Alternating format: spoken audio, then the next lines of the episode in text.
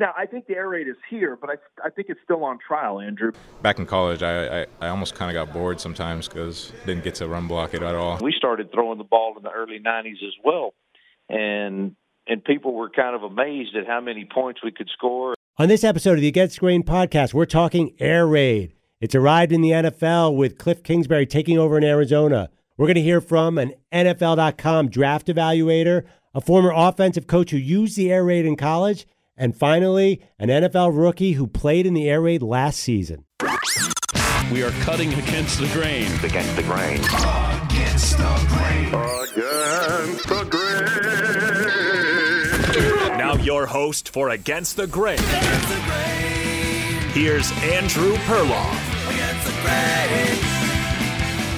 Against the grain. Here at the Dan Patrick Show, we get emails, calls, letters, mostly from prison, saying we need more against the grain. Well, now you have it in podcast form. I'm Andrew Perloff. If you like the DP show, you know against the grain, contrarian football takes, contrarian life takes. Now, I know there's a lot of hot takes out there, but I kind of invented the genre, and now we're going to take it to the next level with this podcast. Now, it sort of started with the system quarterback take. Now, we've all heard that, but I was one of the early system QB guys. Started with Joe Montana in San Francisco. Come on, we all know that was Bill Walsh's genius.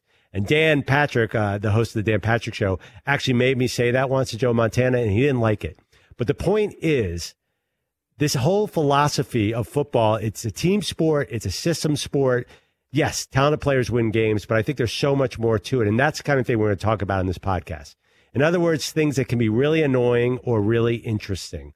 That's sort of uh, my character on the show. And I hope that's what this podcast thing is. Now, we're going to talk to football writers. Obviously, we're also going to be talking to friends, family. We're going to be talking to Dan and the Danettes. We're going to get Paulie to talk Walter Payton. We're going to get Seaton to talk about Tom Brady and the Patriots. Fritzy, of course, is our Broncos correspondent. And you can interact with the podcast as well. Just tweet us at Andrew Perloff and use hashtag ATG, and I will share your contrarian takes. It's all good. Let's face it, there are a lot of hot takes out there, but they're not all quality. The point of this podcast is to have some quality hot takes. I got to warn you, have a fire extinguisher at home or in the car because it's going to get pretty warm around here. And it might even get humid. You never know. We're going to start with a topic that is near and dear to me the air raid offense. So, Mike Leach is considered the innovator of the system. He had several coaches underneath him, including Cliff Kingsbury, who the Arizona Cardinals shocked everyone and hired this year. That means the air raid is officially arrived in the NFL. Now, critics say this is not going to work, but I am such a believer in systems that I am being optimistic. I think that Kingsbury is going to do a good job there and reinvent everything. Now, when people say air raid, they're like, well, isn't that just another spread offense? What you don't know is that they throw the ball so much more than every other offense. In college, Mike Leach threw the ball 64 times a game in 2014. Do you realize how much more that is than everyone else? So if Kingsbury comes to the NFL and runs the same plays that he did at Texas Tech, I think it's going to take forever for defenses to catch up with it. So what's going to happen is Kyler Murray is going to dominate, and everyone's going to say, "Ooh, Kyler Murray's such a great player." No, it's a system. So I am preemptively claiming system here. Then again, I do like Kyler Murray, and I'm encouraged what I've seen in training camp or preseason. But we're going to dive more into the air raid with a few experts on the subject, including Coach Alan Wardus, who was an innovator in offensive systems at a small school in Texas called Hardin Simmons in the 90s. He has some really interesting takes on where Mike Leach got his ideas from and what he can do with it. Talk to my buddy Lance Zierlein, NFL.com draft evaluator, whose dad is also a Texas coach and knows all about the air raid. And finally, Andre Dillard of the Philadelphia Eagles, who played in the air raid last year under Mike Leach, went 22 in the draft, which is pretty high considering the dude never blocked against a run, but he says he's ready to do it. So it should be fun.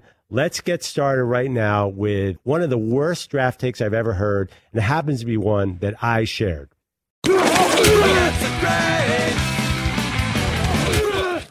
Now, pleased to welcome my good buddy, NFL.com and NFL Network draft analyst, Houston radio host, General Bon Vivant, Lance Zierlein. Lance, how you doing, buddy? I'm doing good. How are you, man? I'm great. So everyone on this Against the Grain podcast is, has to share a hot take that went terribly wrong. You know, I've had a million over the years, as you know.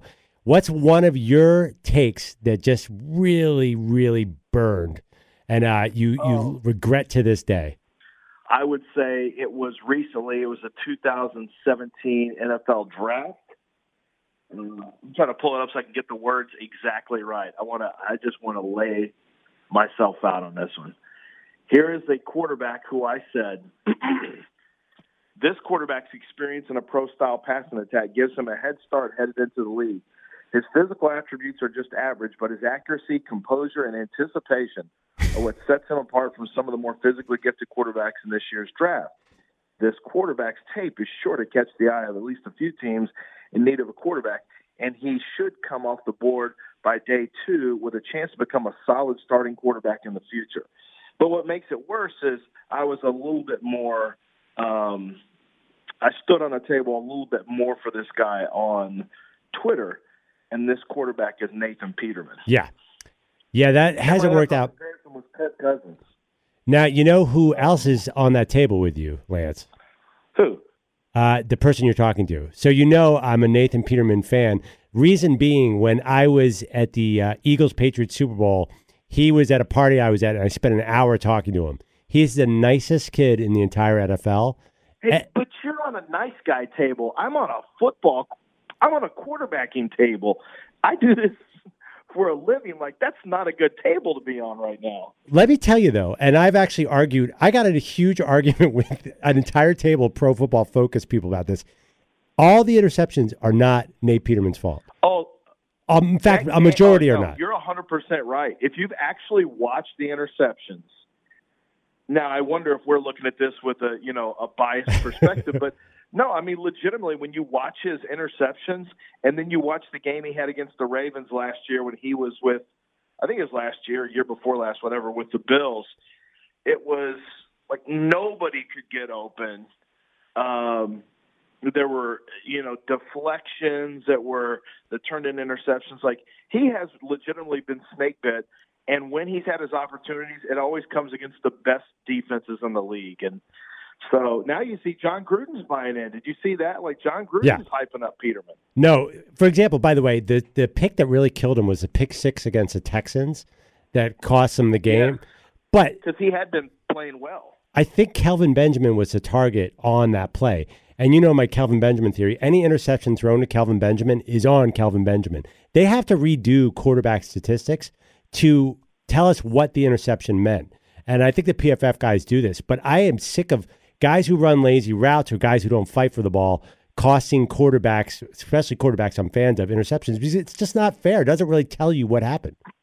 You know, it's interesting. That's why when I when I evaluate quarterbacks, I go to all their qu- touchdowns and all their interceptions, and I start there first because I want to know how responsible they are for those impact plays, whether they're positive or negative impacts.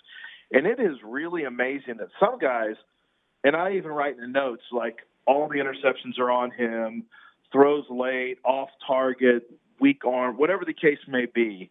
Um, there are other guys who it's just you know some bad luck and a deflection at the and look a deflection you can say is on the quarterback but at the same time there are some interceptions that are not created the same and when i see a year where a guy has had nine interceptions but i but i believe that only really two to three are attributed to him and they're not and they're not based on bad decision making that's something that can be worked with on the next level and some of that is going to be you know, luck or maybe inability of wide receivers to do what an NFL wide receiver would have done in that possession, which might have been, you know, fighting harder for the ball or body positioning, things like that. So, yeah, you're, right. I mean, you, you kind of have to go look at how the interception took place and was it on the quarterback. Absolutely.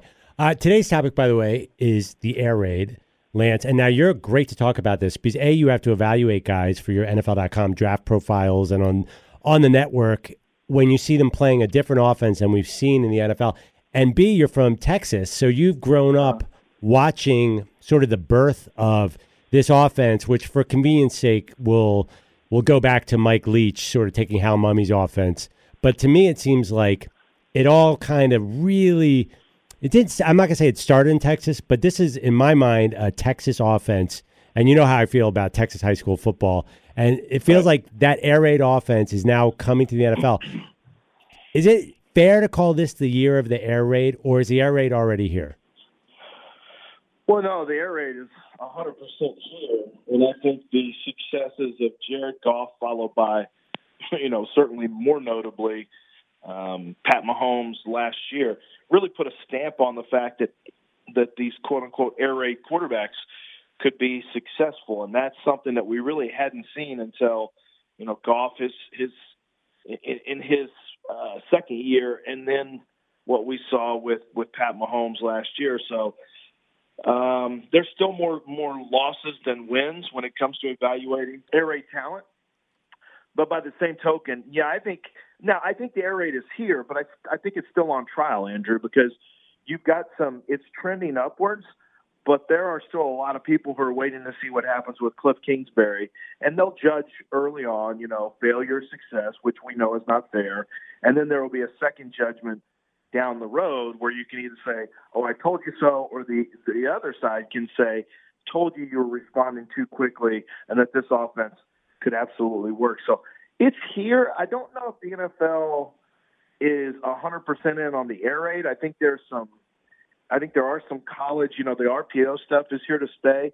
I'm not as 100% sure that the air raid, that that a quote unquote air raid is here to stay. I mean, really, the only guy who's running air raid is, is Arizona and Cliff Kingsbury. There may be some college elements that are being run, but Cliff Kingsbury's trying to say, "Hey, let's see if we can bring this offense into the pros." All right, let's talk a little X's and O's then, Lance. What's the difference between the air raid and the other spread offenses we've seen? Are we talking four vertical receivers, mesh plays? Break it down for us. Well, I mean, you hit on two major points. I mean, they're different. We talked to Jake Spavital about this on the radio. Um, he is at Texas State. Of course, he was at Texas A&M with uh, Kevin Sumlin. He's been with Dana Holgorsen at West Virginia as well. So, you know, he's he's been entrenched in it. He was there. Um, you know, he's seen some pretty good quarterbacks as well. And yeah, it's it. You know, I think it's kind of it's morphed and, and changed at various times. Dana Holgorsen really ran the football a lot more than than a lot of the uh, you know some of the other air raid teams will do, and certainly that's what separates the air raid from uh, the run and shoot because people want to kind of lump everything together.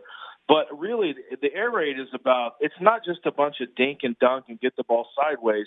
I mean, they are trying to attack down the field. They're trying to create stress on safeties and and and make you make misreads on some of the you know on some of the route combinations so that you can you can hit big plays and touchdowns. And when you have four wide receivers out in a route, I mean you're you're all of a sudden starting to uh, you know stress safeties in terms of their high low concepts and whether or not they're going to bite on something underneath or follow the verticals, or you got four verticals and and you've got to try to match up the math on it.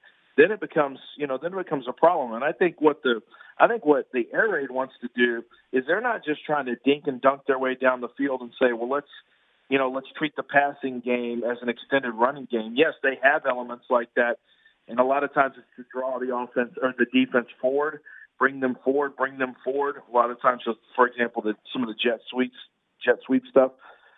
But what they really want to do is they want to hit big plays on you, and they want you to bust. Lance, what if it just works from the get go and Cliff Kingsbury is coach of the year? Do you think air raid could completely transform the NFL? Oh, well, then there's going to be a wholesale change in the NFL because it is a copycat league. But maybe more importantly, I think more and more um, the game is being managed and being run. And when I say managed, you know, general managers and then run from the coaching standpoint, whether it's head coach or general manager, by um, certainly younger younger players, uh, certainly the newer generation of, of football minds, but maybe more importantly, guys who are more open to uh, open-minded, I guess, from a process standpoint, and then from an actual X's and O's and, and philosophical standpoint offensively. I think that's been the real difference. Is instead of telling you why something can't work, there are way more guys in the NFL than people realize who are out there trying to find reasons why things can work now. And I think that's going to be the same case with with with the air raid. And I think what's really really important is that if these quarterbacks are learning from from seven on seven moving forward, from from high school seven on seven days, or even youth football, if they're all out of the gun, then put them in the gun. Well, the NFL's adapted to that. We see more shotgun and and pistol stuff than ever before. So obviously there's an adaptation. And we saw all the RPO stuff come in, and now every team has different RPO, you know, looks Yep. in their in their repertoire. So why would we not see more simplifying of the offense or quarterbacks? Totally. So that brings me to Kyler Murray. I had a long talk with another good friend of ours, Greg Cosell, this weekend. He loves Kyler Murray. And he said, I knew all along Cliff Kingsbury was going to take him because Cliff only knows one thing air raid quarterback. So I was like, okay, Greg. But uh, I do, I got to be honest, I've been watching the Cardinals training camp highlights. I mean, that ball comes out pretty fast out of his hand. Yeah. Uh, I know you. I know you did a lot of work on him in the spring. Now that we're sitting here in August, do you think Kyler Murray is going to be a hit in Arizona? I think I think if things around him work out in his favor, he will be. Um, What do you mean by that? Get protected better. He's going to have to have a running game that teams respect. But other than that, when it comes to getting the ball out quickly, when it comes to extending plays and hitting explosive plays, um, moving the chains on third down with his arm or with his feet, expl- explosive. Because the NFL now is, is being won by you can't dink and dunk your way down the field. The the Peyton Manning, Tom Brady, Drew Brees. I mean, those are those are elite, all time great talents.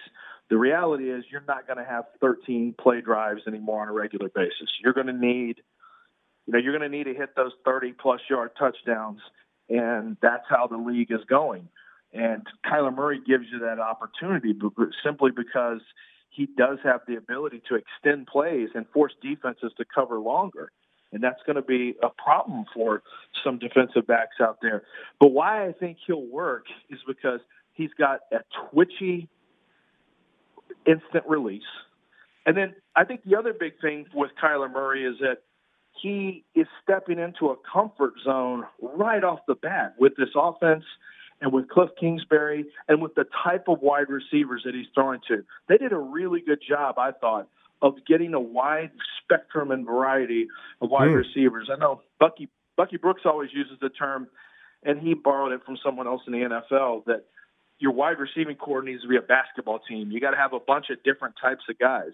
And I think that's what Arizona has, and I think that's really going to benefit Kyler Murray. So, um, and Cliff Kingsbury is extremely well respected around the league as an offensive mind. And let's remember, he was in those meeting rooms with Bill Belichick and Tom Brady as well. People forget that. So, I, I think Cliff Kingsbury's got a chance to succeed, but obviously they have some they have a talent gap right now that has to be closed.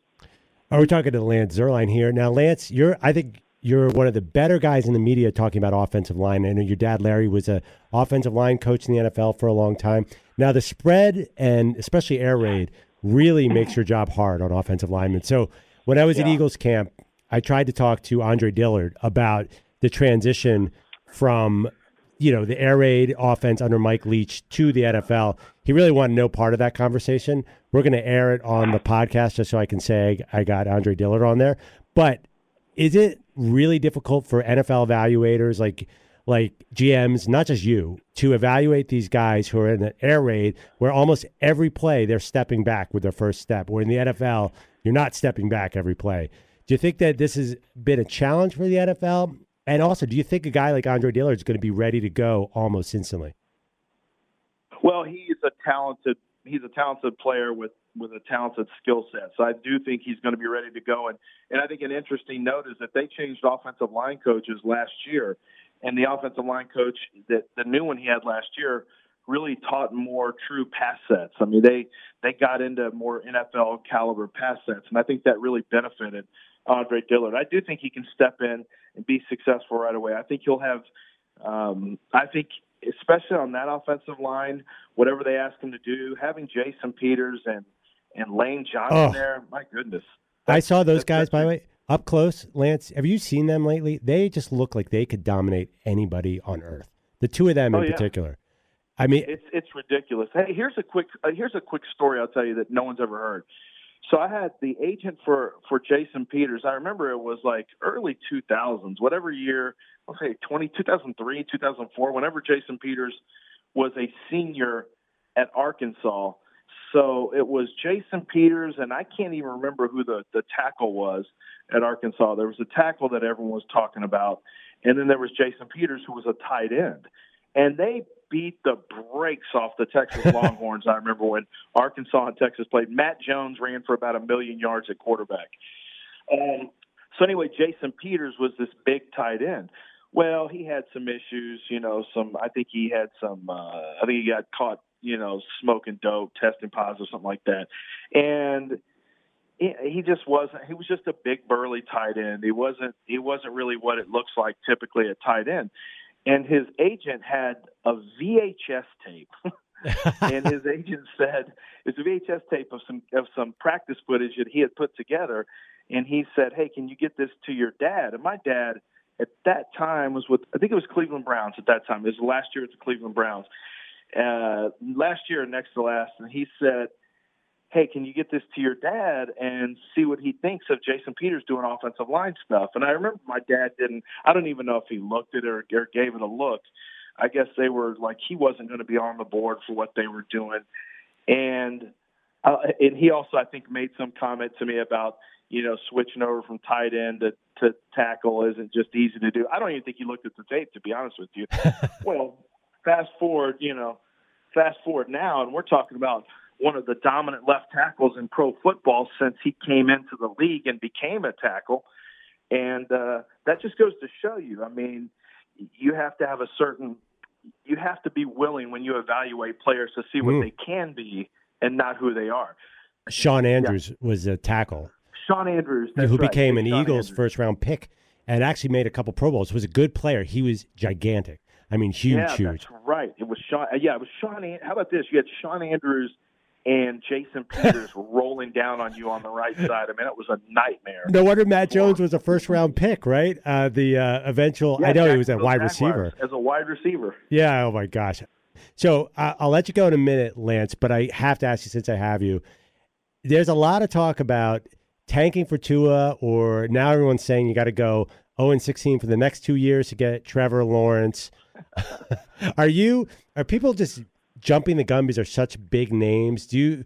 Do you evaluate those guys and say, "Wow"? Do you know a guy's going to be a number one overall pick? To lose, then you're, then you're, you're sowing the seeds to be a losing organization. That's all I can tell. But you. it happens I mean, in the NBA. I- it happens in the NBA and works. Yeah, no, you're right. It does happen in NBA. And it, look at Philadelphia; they were losing for a bazillion years, and even now, they're not. You know, they're they're not the the, the front runners. I mean, they they missed some of those picks. They didn't hit as many as everyone tended to think. But regardless, I just don't think you ever play to lose. I get the pro. I get the. I understand it. But in the NFL, the quarterback position, I don't think Tua is this locked down you know, drop dead quarterback for the ages. I don't see it. I watched him last year closely in the summer. I watched a ton of throws this summer, and I've already written up some notes on Tua. I think Tua is a nice quarterback. I don't know that Tua, you know, right now Tua doesn't carry a higher grade than Sam Darnold for me. Not not right now. So we'll see how he does in the season. I think Trevor Lawrence is the better quarterback there. Well, wait, There's wait, stop right there. Yeah. Trevor Lawrence is the end all to be all. I've I've been on that since day one. I mean, there's. Yeah. I know you try and say objective, Lance, but there's no way that guy's not going to hit. No, I think Trevor Lawrence is is you know, I think he is uh way up there in terms of uh I, I feel pretty confident about Yeah. Yeah. So, I have to stop just short of saying I have to feel pretty confident about him being a successful quarterback, yes. And wait, before you say, I wanted to be the first one to say his name on this podcast, and you put it out there before I could. I'm the Jordan Love guy. You can't. Oh, you, you can't start talking about Utah State gunslinger Jordan Love before I did. Yeah.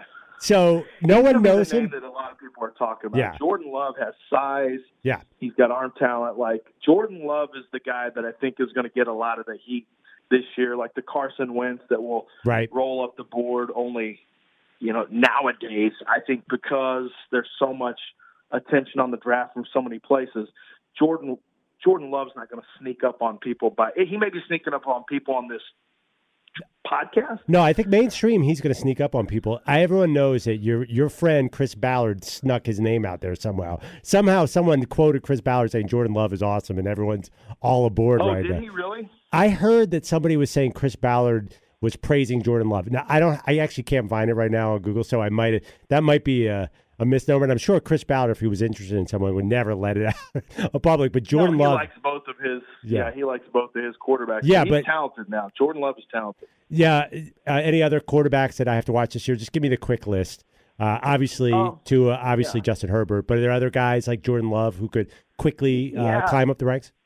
I'm looking at some initial rankings right now, and I've got it. Um, I mean, I'm not really. He's not draft eligible. I would say Trevor Lawrence is obvious, obviously number one, but I think Tua, Justin Herbert, Jordan Love, Jake Fromm, and one of the reasons, and I, and one of the reasons that I'm a big fan of Fromm's, not great arm talent Nope. release is pretty good, but he is really smart in the pocket. Really, really smart. He knows exactly what he wants to do. He gets to the third read on a re- really consistent basis.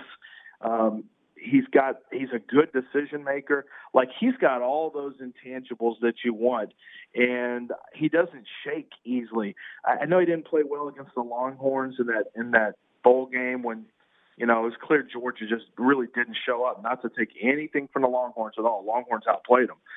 But when he played Georgia in consecutive years, that game is not too big for Jake Fromm at all. And that's what you really, really love to see. I think another guy that kind of surprised me a little bit was um, Shea Patterson. Ooh, Uh, that that's going to be a polarizing one. I'll tell you that right now. I, I don't care what happens this season. I know it is, and I didn't expect to, but there was there was just some there was just some intangibles that I liked about him. I liked his competitiveness. I liked some of the plays he made on the move. Now he's he's probably not going to be the full time quarterback there because they've got some talented quarterback Hmm. that they're probably going to work in. But I actually like Shea Patterson more after watching him in Michigan this year than I did after watching him at Ole Miss. And now they're going to add some of those elements from Ole Miss offense into the Michigan offense. So it really will take advantage of of what he does well, which is the mobility and Mm. working on the move outside the pocket. So I actually would keep an eye on Shea Patterson. I think he's a little better than I thought he was. How about uh, another guy that Fromm beat out? I was about to say Fromm, his best credit is he beat out Field and he also beat out Jacob Eason. Is Jacob Eason on your radar right now? Yeah, he is. I gotta, you know, I don't have, I don't have tape on him from uh, last season, so I got to go back to see Two know, years two ago, years yeah. ago, obviously, and go study him. But he's 100 percent on my radar. There's, you know, one of the things I heard about him is that the players absolutely love him in Mhm. the locker room. That they were, you know, he's that big personality guy that the players tend to uh, gravitate towards, kind of like Drew Lock was at Missouri. So that matters. But what matters more to me is accuracy, poise, and decision making. But uh, I'm going to take a little closer look at him as the season wears on. I want to see where he is in a new offense, in a, on a new team, and see where his head is now after not playing football last year. So, Lance, it's right now. It's August. When do you go to your sad, lonely existence in that hovel of a tape room? Where? When am I going to be like, oh, I haven't seen the daylight in nine hours? When does that? Well, that doesn't. Okay, so I'll do some of that this month, September, October, but really that month is November. Yeah. When November first hits, I'm officially on the clock to get stuff done. Where I've got to have uh, in the neighborhood of 300. It'll be 380 players done by the combine. I, I'm going to have to have that done. So there's, you know, it's minimum of six days a week for me. Sometimes seven days a week, and uh, it is yeah. When November first hits, I just tell my wife I'll see you in you know I'll see you in March yeah. the uh, by the way, I know your wife. She must be thrilled about that, and I'm not saying that sarcastically. You know. Advantage for her. yeah, yeah, yeah. No, she's psyched. She was saying like, "Wow, I can't wait till November." Well, I November." always take her on trips, you know. So, so because I make her a football widow, and she's got to Yeah. take the kids to baseball and do and to basketball games and all that stuff. Um, I usually take her on trips. So we just got back from Quebec City and Montreal with our, our trip, and yeah, it was nice. We had a Lovely. lot of fun. Lovely. Uh, all right. Well, I'm going to have you back on, and we're going to talk Shea Patterson and Jordan Love once we actually get to see them play. Uh, I uh, should be excited. But Lance, I really appreciate it, and uh, we'll talk soon, buddy. All right. Thanks, man.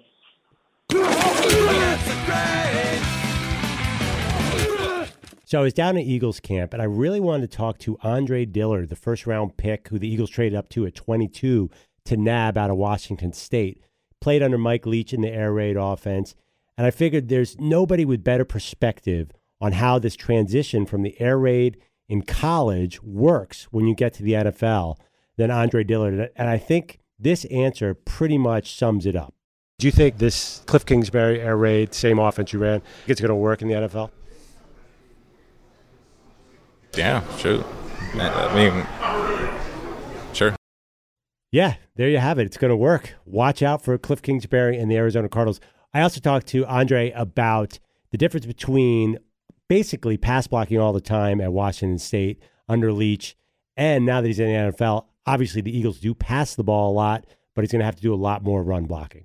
You guys obviously pass the ball a lot. Are you, are you psyched to run block a little more here?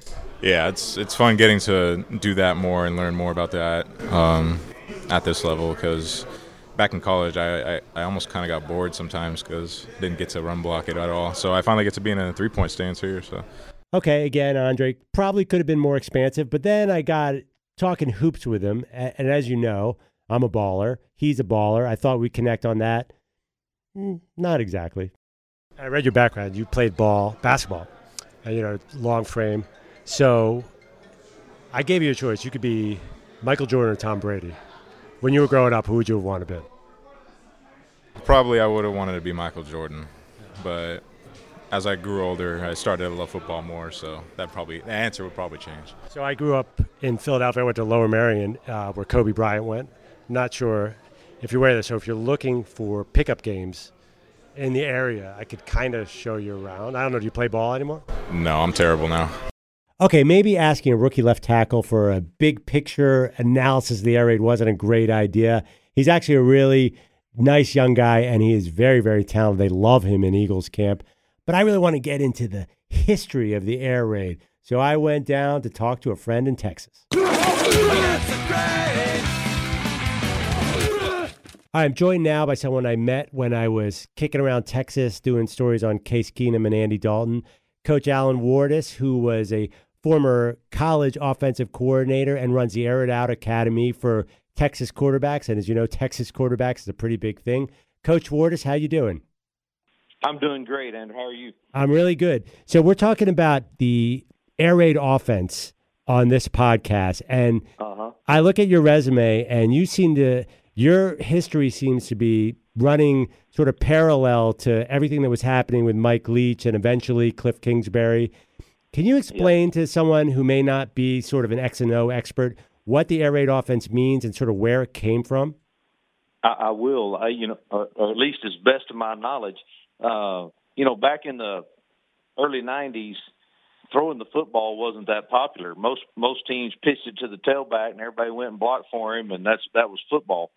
Uh, throwing the football is not new uh, by any means, but it just a lot of coaches didn't understand it, and they they understood the other better. Well, LaVell Edwards, who was the coach at BYU at the time, decided that throwing the football was going to be their way of moving the moving the ball and their equalizer, I guess you could say. So that's really kind of where it all started.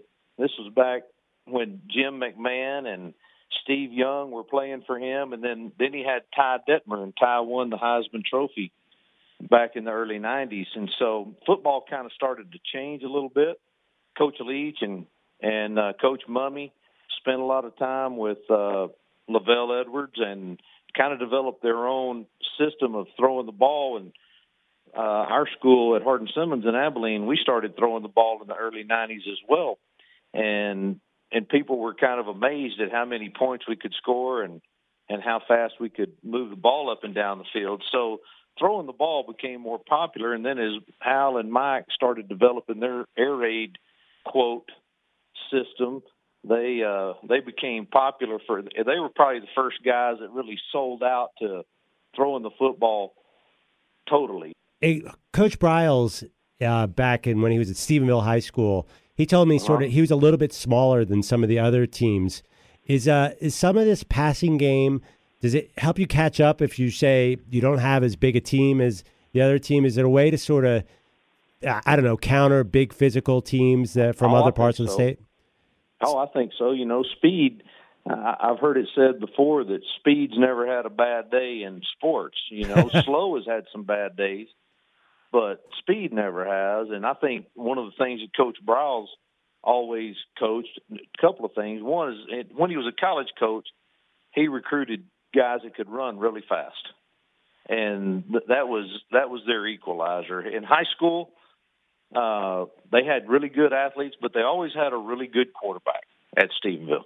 If you go back and look at the their their guys, they just had really good players. They coached them well, and and it was their equalizer. If they didn't think they could match up physically against some teams, they still had a chance to score a bunch of points, and and then their linemen as well. That you know they didn't have to block them all the way down the field. They just had to block them for a few seconds to give the quarterback a chance to get the pass away.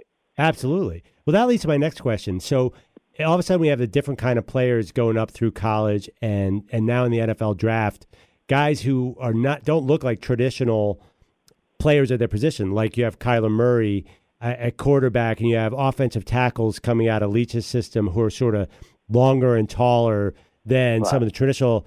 So, how is this like? How is this going to translate to the NFL?